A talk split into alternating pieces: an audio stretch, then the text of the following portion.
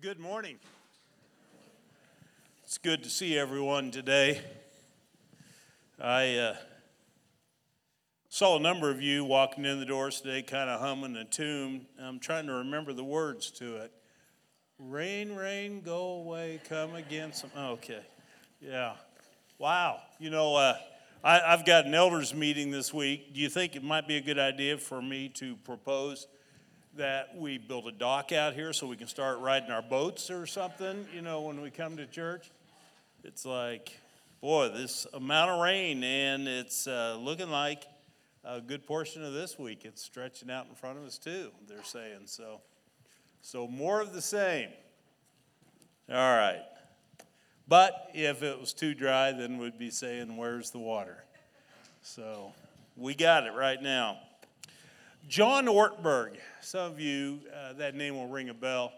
He has written a number of books, Christian books, and uh, in one of those books, he tells a story about a man who returned to his childhood home after having been gone for 20 years.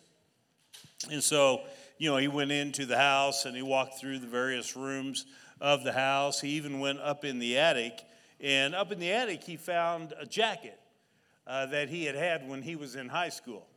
And uh, he reached into the pocket and he found a little receipt in the pocket that was dated 20 years earlier when he had left a pair of shoes at the shoe repair shop. And, uh, but then he had forgotten all about them and he had never picked them up. And so here it is 20 years later. And so he decides, well, on a whim, I'll go ahead and go down on the main street drag and just see if that shoe shop is still in business. And so he went down there with his ticket, and sure enough, the sign was up and it was still open. Uh, but he thought, well, surely the guy that owned and ran the place isn't around. So he walked in the front door and he recognized the guy from 20 years earlier. Of course, obviously, you know, 20 years older now. And so he went up to him and he presented the receipt to him and he, he said, by, by any chance, do you still have these shoes? And the old fella said, Well, let me go in the back room and check. And so he walked in the back room and he was gone for a couple of minutes. And, and then he came back up to the front counter and he said, Sure enough, still got the shoes. They'll be ready for you on Friday. uh, procrastination procrastination. You know, it's so easy to do. There's some procrastination in all of us, and there's a whole lot of procrastination in some of us.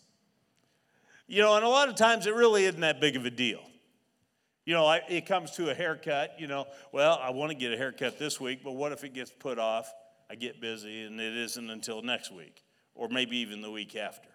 Now, I know there's some in here that would argue with me, well, that's a big deal. But, I mean, really, is that a big deal? You know, if you procrastinate getting a haircut and you push it off a little bit, that would be one of those things that I would say wouldn't necessarily be a big deal. But there are some things in life that if you put them off from one week to another week, that can be a major deal. Last Sunday, we started this little short three part series that's entitled The Clock is Ticking. And we started talking about the second coming of Christ.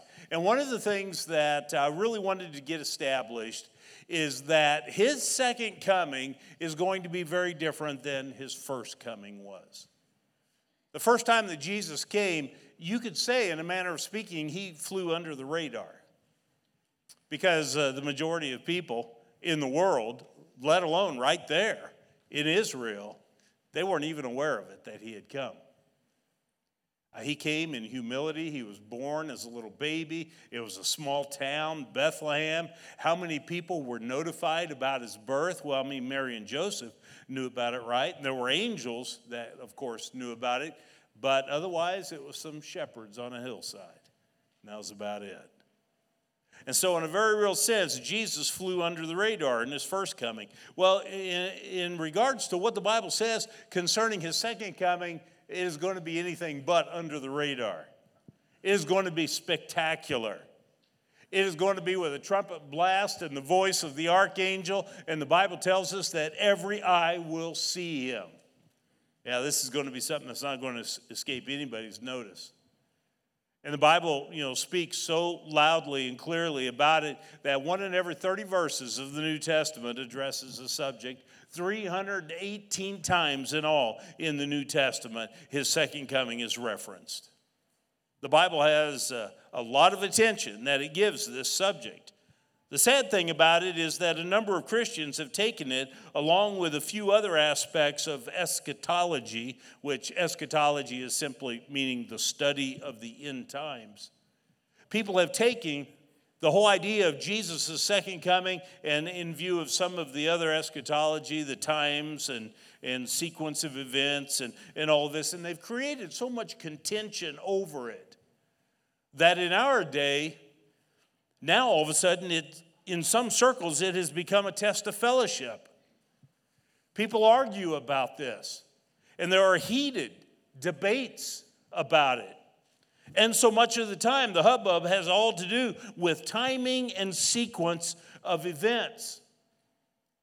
Quite a few years ago, we had a young guy that uh, came to our church. I guess it would have been 21, 22 years ago because he started attending the church, the, uh, his parents did, and it was just him. The very first year when we opened up, so we were a small church, and I got to know him real well, real likable young guy.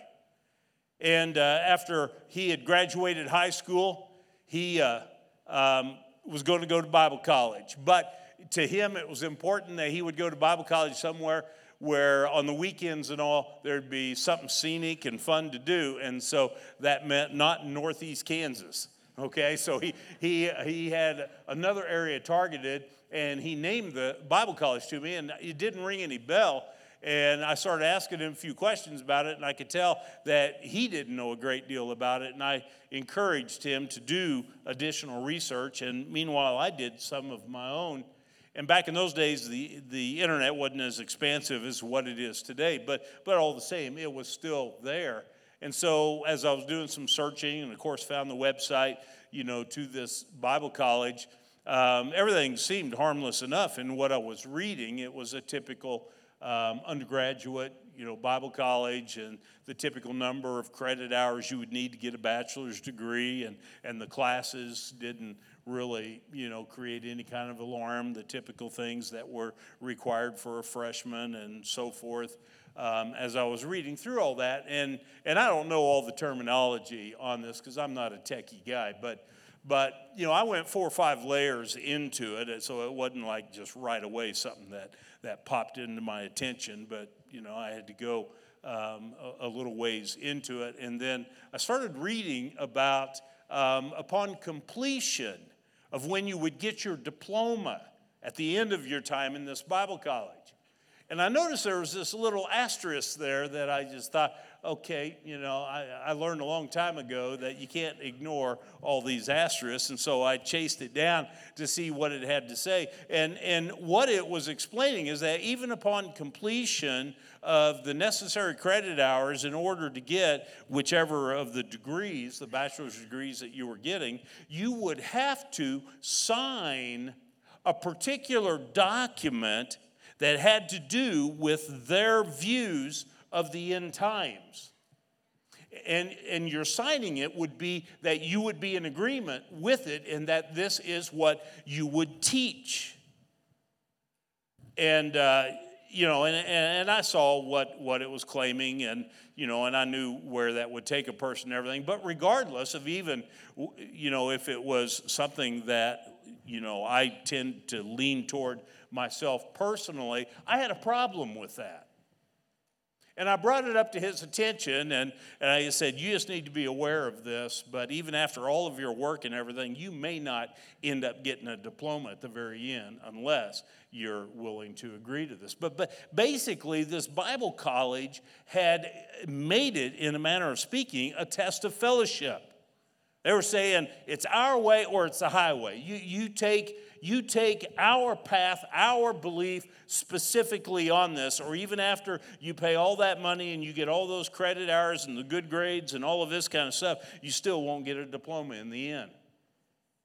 Some churches have, have been similar in making it a test of fellowship. I've seen a number of church signs over the years, now that I've ridden my motorcycle to all 48 states um, here in the U.S., uh, and, and I always notice church signs for obvious reason. That's, you know, there's always something that you always notice. You do personally, and the person next to you does. Well, churches are one of the things I always notice and I look at the church signs.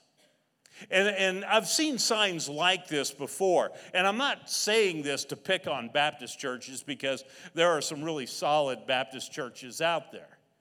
But there are some others that um, I would have some issues with. This particular one is making it clear that if I walked in their door and I was carrying this particular Bible, I probably would not have any opportunity to read or teach from it because it doesn't fit with them. It has to be the 1611 KJV, as you see toward the top of that sign. Well, that's beside the point. You look at what's right underneath that, and that word, whether you recognize it or not, is a term regarding a certain sequence of events um, that pertain to eschatology, the end times. And, and I've spent, you know, time studying, you know, premillennialism, postmillennialism, amillennialism, and each one of those has several variations, you know, underneath their umbrellas and all. But, but basically, what this church is saying is that if you come to this church, this is our view of end times. Now, it doesn't necessarily say that it's going to become a test of fellowship, but it does have that potential there. That if you're going to pursue things in that church that you've got to agree with them on this particular doctrine, this particular view that they have. And I, I see that, and I see that as being so un, unfortunate. Because that's not what the Bible emphasis, emphasizes. You know, that is far from being something that the Bible is emphasizing. The sequence events of the end times, the date in which Jesus is going to come, and then immediately what's going to follow that, and then what's going to follow that? No. That's not what the Bible puts emphasis on. As a matter of fact, we looked last week at Jesus making this statement in Matthew 24 But of that day and hour, no one knows, not even the angels of heaven, nor the Son, but the Father alone. You know, and I, I might have pointed out, I only pointed it out in one of the services last week, and I didn't make a note, and I can't remember which service it was. But um, if you stop and you think about it, all of the different predictions that have been made over the last 2,000 years, and I did reference many years that there were predictions that were made. This is going to be the time that Jesus is going to come. Pretty much every century, there were multiple ones that, that I found. Um, they all share this one thing in common they were wrong. Every one of them was wrong.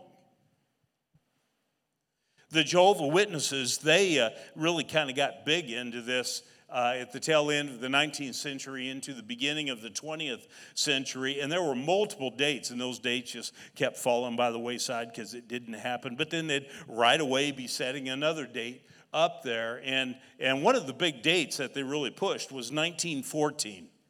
And it was such a big date that there were people that, that personally in their own lives took measures of, of you know, um, their homes, their livelihood, stuff like this. They made changes because of this particular date in 1914. But 1914 came and went and nothing happened. However, the organizations, leaders, said, well, actually, the second coming did happen. It was just an invisible coming.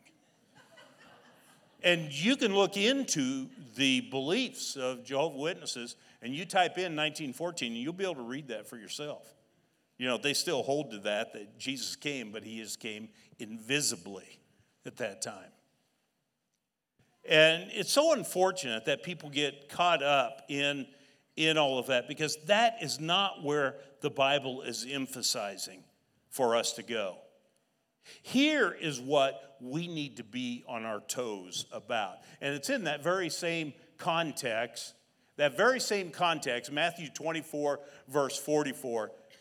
Jesus says, So you also must be ready, because the Son of Man will come at an hour when you do not expect him. And this is something that is emphasized over and over again in Scripture. As a matter of fact, you could say it this way, and I will for our outline. We are to live our lives in a state of readiness. This is what the Bible teaches. In that very same context where Jesus said, the verse that I just put up there, and also the verse that no one knows the day or the hour, we also have this statement in the New Century Version. It is worded this way So always be ready, because you don't know the day your Lord will come. So it's not just an isolated verse here or there that references the need for our personal readiness. There are multiple passages that talk about this. We need to be living with our eyes open, thinking ahead to what could happen at any time. It reminds me of the woman I read about who had a reputation for thinking ahead. She was always trying to be prepared, you know, ahead of time and and uh, so she regularly told people that it was her goal in life by the, the end of her life to have married four different men. And that, that was her plan. She said each one would help her in the four areas that she needed help. One area, she wanted to marry uh, a guy that was a banker. Another one was she wanted to marry a guy that was a movie star. Another one she wanted to marry was a preacher. And lastly, she wanted to marry a funeral director. and when someone asked her, said, Why? Why these four? And her response was one for the money, two for the show, three to get ready, and four to go.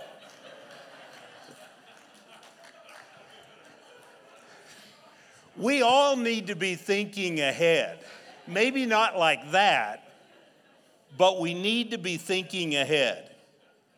One of Jesus' parables really hit the nail on the head, and it's this one in Matthew 25. And I'm going to read that, so uh, feel free to join me there in Matthew 25. There's actually three different parables found in this chapter. Chapter 25 immediately follows chapter 24. So there's lots of passages here talking about the end times and the second coming of Jesus. And, and so, you know, that, that is a major part of the theme of this section of the gospel of Matthew. And so, this particular parable, I think, uh, really ties in to what it is that we're talking about today and the emphasis that is found in the Bible in regards to this whole idea, this whole notion of readiness. Here's the way it reads At that time, the kingdom of heaven will be like ten virgins who took their lamps and went out to meet the bridegroom. Now, let me just pause there for a moment. This translation uses the word virgins. Some of you have a translation there that uses the word bridegrooms. The actual Greek word that is being used is, talking about maidens. That, that probably was one of the most uh, traditionally accepted ways of referencing them maidens. We're talking about unmarried daughters. Okay, so that's why some would translate it virgins, some would translate it bridegrooms. They were basically serving in the role of somewhat of a bridegroom in this parable. Verse 2 Five of them were foolish, and five were wise. The foolish ones took their lamps, but did not take any oil with them. The wise, however, took oil in jars along with their lamps. The bridegroom was a long time in coming, and they all became drowsy and fell asleep. At midnight, the cry rang out Here's the bridegroom, come out to meet him. Then all the virgins woke up and trimmed their lamps. The foolish one said to the wise, Give us some of your oil. Our lamps are going out. No, they replied. There may not be enough for both us and you. Instead, go to those who sell oil and buy some for yourselves. But while they were on their way to buy the oil, the bridegroom arrived. The virgins who were ready went in with him to the wedding banquet, and the door was shut. Later, the others also came. Sir, sir, they said, open the door for us. But he replied, I tell you the truth, I don't know you. Therefore, keep watch, because you do not know the day or the hour. You see, Jesus told that whole story, and right at the very end, it's very clear what his point, what he was driving toward. You got to be ready. You need to be ready. Now, the story seems a bit odd to us because it's not really a part of our experience of, of what leads into a wedding. But back in that day and time, that was their culture. This is what a Jewish wedding, it was very commonplace that that particular scenario of bridesmaids waiting being ready to join the groom when he would uh, appear. And I'll explain that a little more in a moment. But, but that, that was very commonplace. And so it was something that people could relate to. There are three very good reasons why the second coming should be described in association with a wedding. I want to say this first because some of us may look at that and think, well, that's kind of weird. Why are we talking about the second coming and using an analogy about a wedding? Well, three reasons. One, a wedding does well in portraying the close relationship between Jesus and the church. As a matter of fact, multiple times in Scripture, you will find that the church is referenced as being the bride of Christ.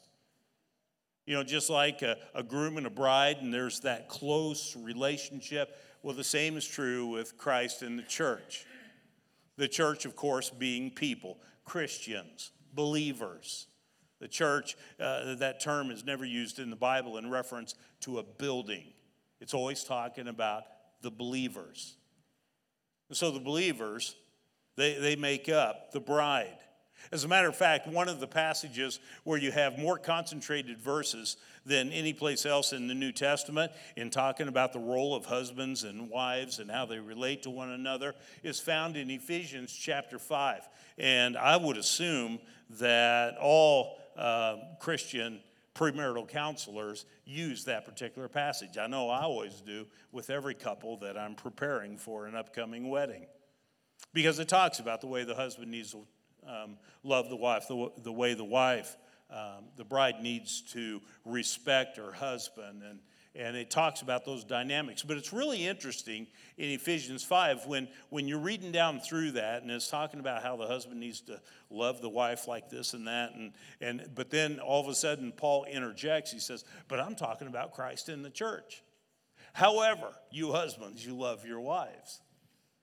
And so, so in his mind, he knew that the principles of what he was talking about here, they very much apply in regards to the groom and the bride, whether that be among people or whether that be in reference to Christ and the church. And so, so the analogy, it fits for that reason. Another reason that it works well is that a wedding is an event that is marked by happiness and rejoicing. And you know that. You look back and think about your wedding, you know, however many years ago that might have been.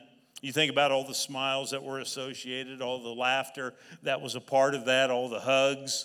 It was a joyful event, whether we're talking about yours or your, your, your child's or your grandchild's. You know, these are celebrative moments. As a matter of fact, I would even throw out there um, a very familiar passage that you probably never ever thought about being associated in any way with a wedding um, is John chapter 14. We um, talk about this verse sometimes at funerals and all. It's one that we're, most of us are acquainted with, where Jesus said, In my Father's house are many rooms. If it were not so, I would have told you, I'm going there to prepare a place for you. And if I go and prepare a place for you, I'll come back and take you to be with me, that you may be where I am. And actually, what's being described there isn't that that much different than what is behind this particular parable and where the groom was, and then he appears, and then where he's going. You know, it's, it's kind of talking about, and you think about the emotions, the emotions are very much the same, very celebrative, very joyous. As you think about that, you're thinking about in glory going to your eternal home. And man, that just creates and stirs up all kinds of joy within you, very much like what a wedding does. You know, the thing is, this one's eternal. This is going to go on and on and on. Another reason that the analogy works really well is that a wedding involves making lots of preparations. Now, some of the guys that are in this room, you are totally oblivious to the amount of preparation that went into your wedding, okay? Because I've done some of your weddings, and I had my own, and I, I know, you know, how, you know, you're just kind of nodding and, you know, oh yeah, oh hey, uh, do you mind if I get up right now? I need to go use the restroom in the middle of premarital counseling, you know, because you're talking about details about the ceremony. You know, you're not making many of those decisions, right? A lot of preparation work. Now, some guys they really will get into that, but a lot of times, no, it's it's the bride that really gets into those those details, and there is a lot of work. I mean, whether you're talking about the clothing, the flowers, the food, the guest list, the invitations, the, the pictures, the cake, the rings, the premarital counseling, and I mean, that's just a starter list. There's a lot of work that, that goes into it all that you got to sort through and you got to think through. As a matter of fact, I had someone that I'm getting ready to do their wedding in August, and, and here about 10, 11 days ago, they were in my office uh, for one of their premarital sessions, and uh, we had a little bit of small talk at the very beginning. And, and then she broke out in a great big smile. She goes, Oh, I got some good news. Our flower girl was just born. yeah, and they're getting married in August. But she was so excited about that. And, and it is big news in the family. This is like the first grandchild, you know, in the family. And it's a close family, and, and they're really geared up about it. But, you know, it, you know, if she's going to be the flower girl, it probably would work a little more smoothly if she was born, you know, and instead of not being born. Um, I know now they still got to work out the stuff about her walking and stuff like that. But, you know, I think she's going to be a quick study. The hard part's done. So, uh, but, but you think about all the, the details, the preparation that goes into a wedding. Well, that's Jesus' whole point in this parable is the necessary preparation to be ready. Preparedness is not a small thing. It's a big part of this parable, and it's a big part of reality when it comes to Jesus' coming back. As a matter of fact, one of the things that this parable teaches loud and clear is that a lack of preparation will be disastrous. That is, the, that is a good word to use. It is disastrous. In ancient times, Jewish weddings, uh, a wedding celebration would take place in the groom's house. And it was customary for the groom to uh, go out and fetch his bride when preparations had been in place and made and all this kind of stuff um, for, for the groom to go get his bride from her parents' house. And that's where the bridesmaid, some of her friends, would join her. And you never knew exactly what hour of day that was going to be, so that's why the lamps and all of this. And it ended up being a, a celebrative, grand uh, procession that would take place. And that's what we're reading in this passage.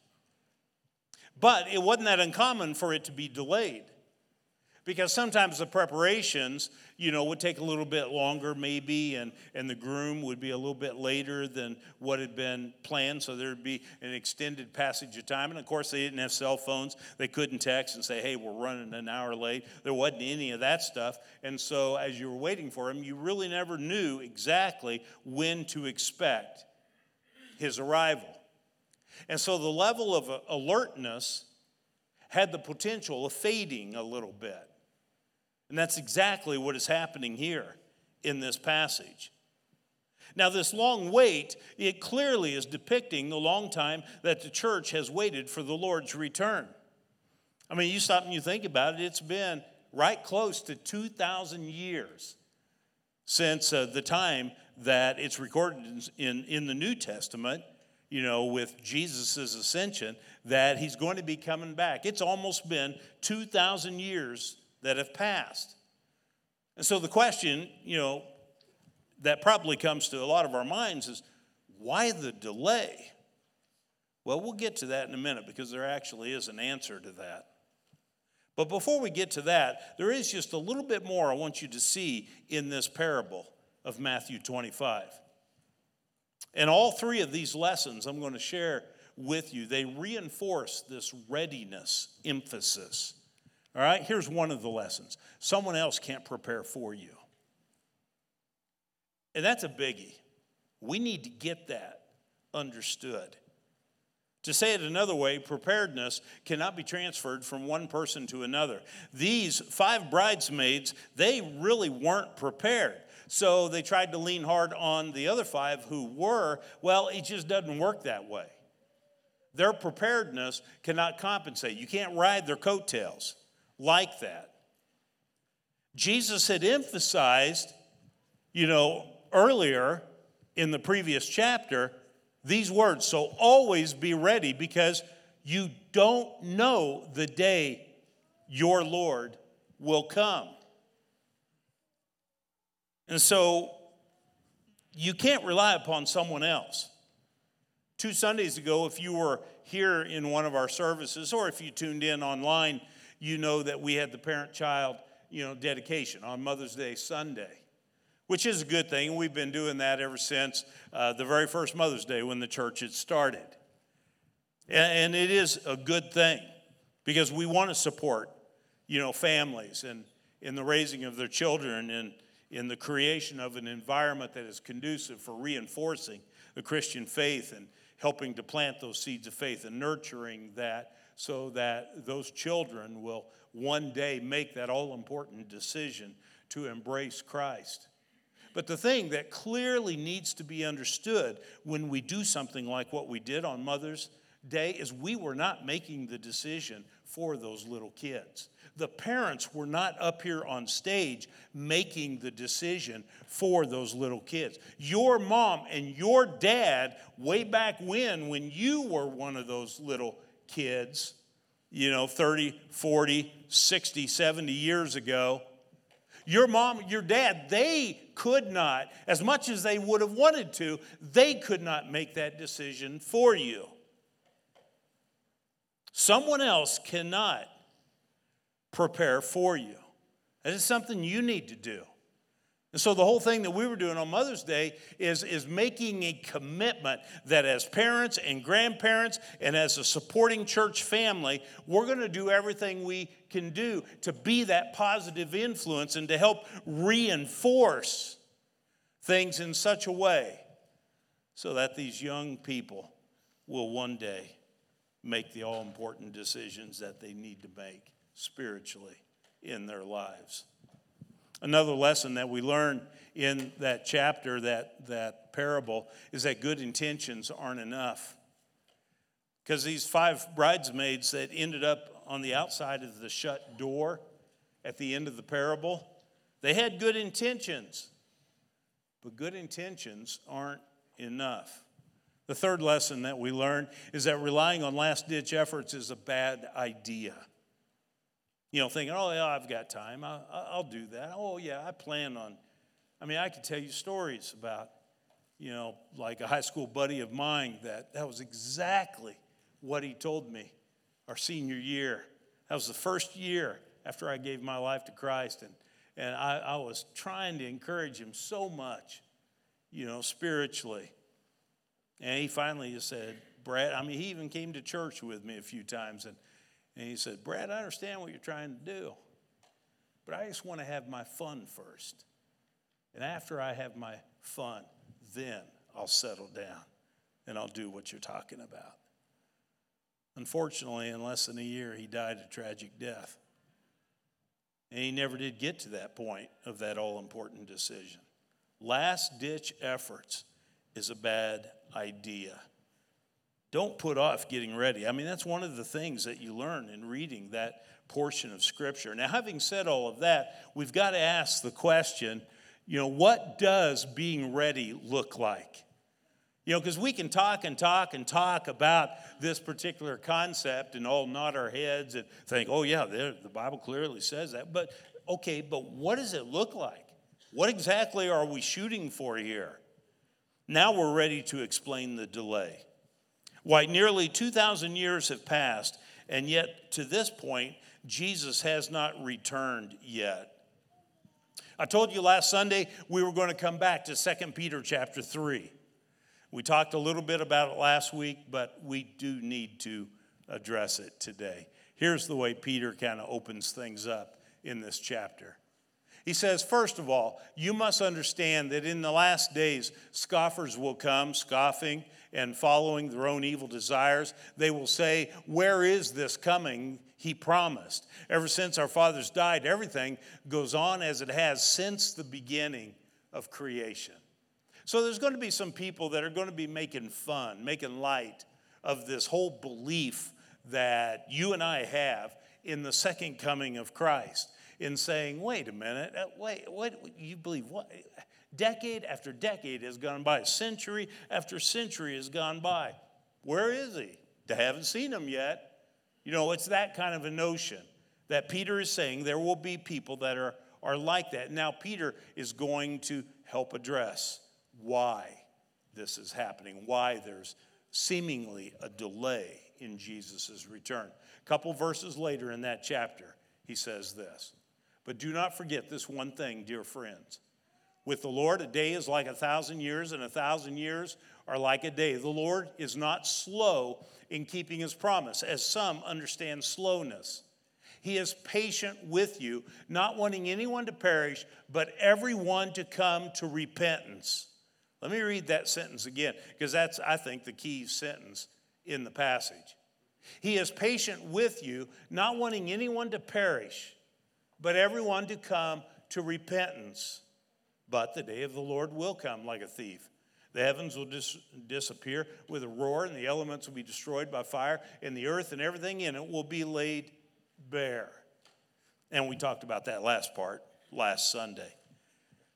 But the key to, to the answer here as to why there is seemingly a delay is that the Lord is patient. He does not want anyone to perish, He wants everyone to come to repentance. Do you remember what the Bible tells us about how um, heaven responds every time someone repents? Do you remember that scripture? It's Luke chapter 15, where Jesus told three parables in a row. He told the parable of the sheep, a uh, parable of uh, the lost coin, and the parable of the father who had two sons. And like when he's talking about the sheep, he says, A shepherd had a hundred sheep. One of them wanders off, is lost. The shepherd leaves the 99. He goes out on an all out search until he finds the lost sheep. And then he brings it back. He calls his shepherding buddies together and they celebrate because the sheep that had been lost has now been found. And right after Jesus tells that story, which again was a slice of life back in, in first century Israel. So that wasn't something that anyone had to stretch their imagination. They had either lived it or they had heard stories like this. But Jesus, on the tail end of telling that, he says, In the same way, there is more rejoicing in heaven over one sinner who repents than over 99 who don't need to repent. Jesus is basically giving people a glimpse into the window of heaven, and he's saying, There is a party in heaven every time someone down here repents of their sin. That's how hyped up and excited they get, and expressive they get. And then Jesus told the second parable. He said that there was a woman who had 10 coins and she lost one of those coins. This is Luke 15. And it's probably part of a dowry. It was a pretty common thing in the first century. It had 10 coins as a part of the headdress. And uh, uh, she lost one of those coins. Had a lot of sentimental value. She searches and searches for it until she's able to find it. And then she calls some of her friends together and they celebrate because the coin that had been lost has now been found. And then Jesus tacks on this thought at the end of that. He says, in the same way, there is more celebrating in the presence of the angels over one coin that was lost that, that then is found. He's a little more detailed in the way that he says it's in the presence of the angels. The first time after talking about the sheep, you could think, oh, the angels are really getting into it. The second time, he's saying, well, it's in the presence of the angels. Who's in the presence of the angels? It's the, the one seated on the throne. God celebrates every time that someone repents. You see, this is how much he values people making this all important decision in their life. And so, this is why the delay, the apparent delay, you know, has taken so long. At first glance, the fact that 2,000 years have passed and he still hasn't returned could cause some people to think that he has forgotten about us. But it couldn't be further from the truth. Just the opposite is true. He hasn't forgotten. No, he is certainly thinking about us. And this isn't something new. I mean, even back in the Old Testament, this was part of the heart of God. You look at passages like Ezekiel 18, verse 23, it says, Do you think that I like to see wicked people die, says the sovereign Lord? Of course not. I want them to turn from their wicked ways and live. This has always been the heart of God. So, what does being ready look like? What does it mean to be ready? Well, based on what we're seeing here in 2 Peter chapter 3, it means that you've turned from sin and you've turned to God. That's what being ready is. You know, the word repent is, is kind of talking about a U turn, it's an about face. It's like you're heading one direction, you're living life for yourself, and you know, sin is very much in, in mind. But to repent is you turn, you turn from sin to God, toward God. That is repentance. And that's what this passage is saying that this is what God is waiting for. This is what God wants to see. This is what God celebrates when it happens. When we turn from sin and we turn toward God. It's more than just feeling bad about our sin, it's more than just feeling sorry about our sin. It's actually turning from the sin and turning toward God. It involves embracing Christ, and as a result of embracing Christ, receiving forgiveness. All of those teaching points are interconnected in the gospel. It's a chain reaction that happens when we do this. Jesus came to make it possible for us to be restored to the Father. This is how the John's gospel begins by making this statement. He was in the world, and the world was made through him, and the world did not know him. He came to his own, and those who were his own did not receive him. But as many as received him, to them he gave the right to become children of God. John spells it out. It all hinges on where you're at with Jesus. You know, if, uh, if you haven't received him, what that passage is talking about, then you're not ready for his return. This is a fundamental teaching that is found and emphasized in the New Testament. As a matter of fact, John wrote more than the Gospel of John. He wrote the other books that bear his name, 1st, 2nd, and 3rd John. In Greek class, back when we were in college, we didn't actually have a textbook. We just used the book of John. Our professor, the way he explained it was out of all 27 books of the New Testament, 1st John is written with the most basic Greek. I mean, it's, it's, there's no big 50 cent words. Actually, there are a couple of big 50 cent words in First John. But by and large, it's simple Greek. And so that was our textbook while we were in there. And when you read through First John stuff, it's like John, I mean, he just spells it out in black and white. There's no confusing what it is he's saying. Look at what he's saying here in 1 John 5, verses 11 and 12. He says, The testimony is this that God has given us eternal life, and this life is in his Son. All right? Didn't lose any of us yet, right? This, this is eternal life, and eternal life is found in Jesus Christ. That's the point that he's making. Now, look, look at the next sentence. He who has the Son has the life. He who does not have the Son of God does not have the life. Now you understand more why in John, the Gospel of John, chapter 1, he talked about how important it was that we receive Jesus. This is the New American Standard, by the way. It's the most literal, word for word, Greek translation that we have in English. And there's nothing complicated about that. Being ready involves embracing Jesus Christ, turning from a life of sin and turning to Him. But yet, like I said, procrastination, there's some of that in all of us. Maybe I ought to add a fourth point to uh, that parable um, of the bridesmaids. You know, we had these three points. Someone else can't prepare for you. Good intentions aren't enough. Relying on last ditch efforts is a bad idea. Maybe I ought to add this. You probably don't have as much time as you think you have. Because that's the way it played out for those five in the story. sometimes we can always think we got time, that, oh, we got good intentions. One of these days we're going to do this. Don't have that attitude. Don't be that gambler. Being ready is embracing Jesus Christ. I don't have a date for you as to when he's going to come again.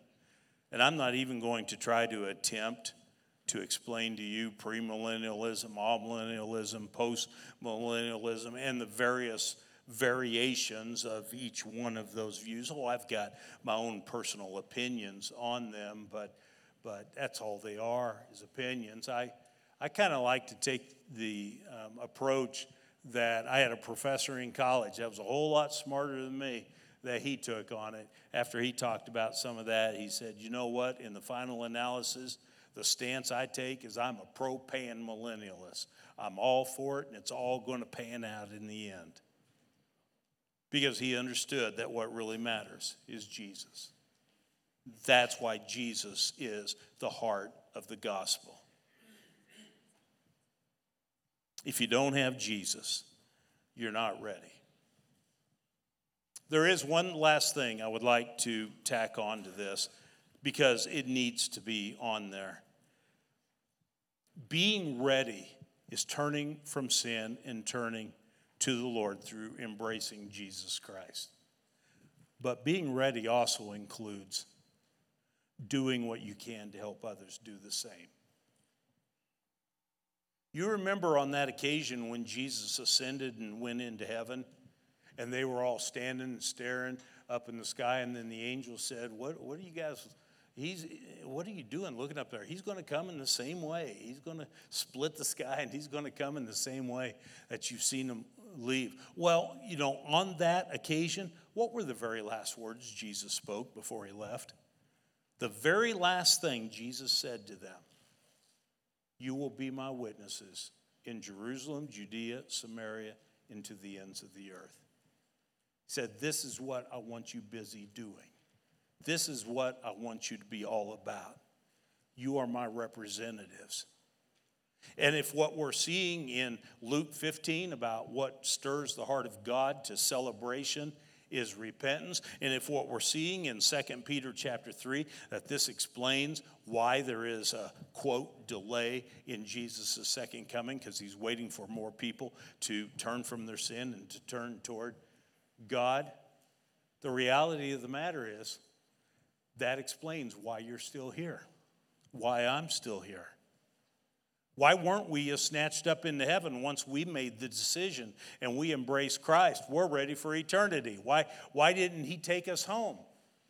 It's because now we get to be a part of that whole process of influencing others to make that all important decision the people that you work with, the people in your extended family, the people in your circle of friends that you've had for 20 plus years in your life. It's not just coincidence that those people are in your life. A number of, a percentage of those people don't know Christ. And it's not just by chance you have the relationship that you have with them. God has you where you are for a reason. And being ready for his return not only involves that you are pursuing a deeper relationship with Christ, but along the way that you are encouraging and bringing as many with you as you can. That's what is emphasized in the Bible. So during this time of communion, I want you to pray about that. I want you to think about it. First of all, I want you to think have you yourself made that all important decision for yourself to accept Christ? If you haven't, don't procrastinate. Don't put that off. Pull me aside, pull one of the staff aside. We would love to be able to walk through that with you and to pray with you. And if you have made that decision in your life, then I, I would encourage you to, to be sensitive to who God is putting on your heart that you need to reach into their life and to be an influence on them and to encourage and inspire them spiritually. Let's pray. Father, I thank you for your word. I thank you for the fact that we can open the cover of the Bible and we can read something that pertains to some teachings that were 2,000 years ago and yet there is relevance because it speaks to our lives today. Father, help us, help us to take it to heart and help us to, to, to reflect on it in such a way that your spirit is able to bring conviction into our lives, to move us in a meaningful way, to be very much a part of what 2 Peter 3 is talking about, making it possible for Jesus to return because more people have made that all important decision.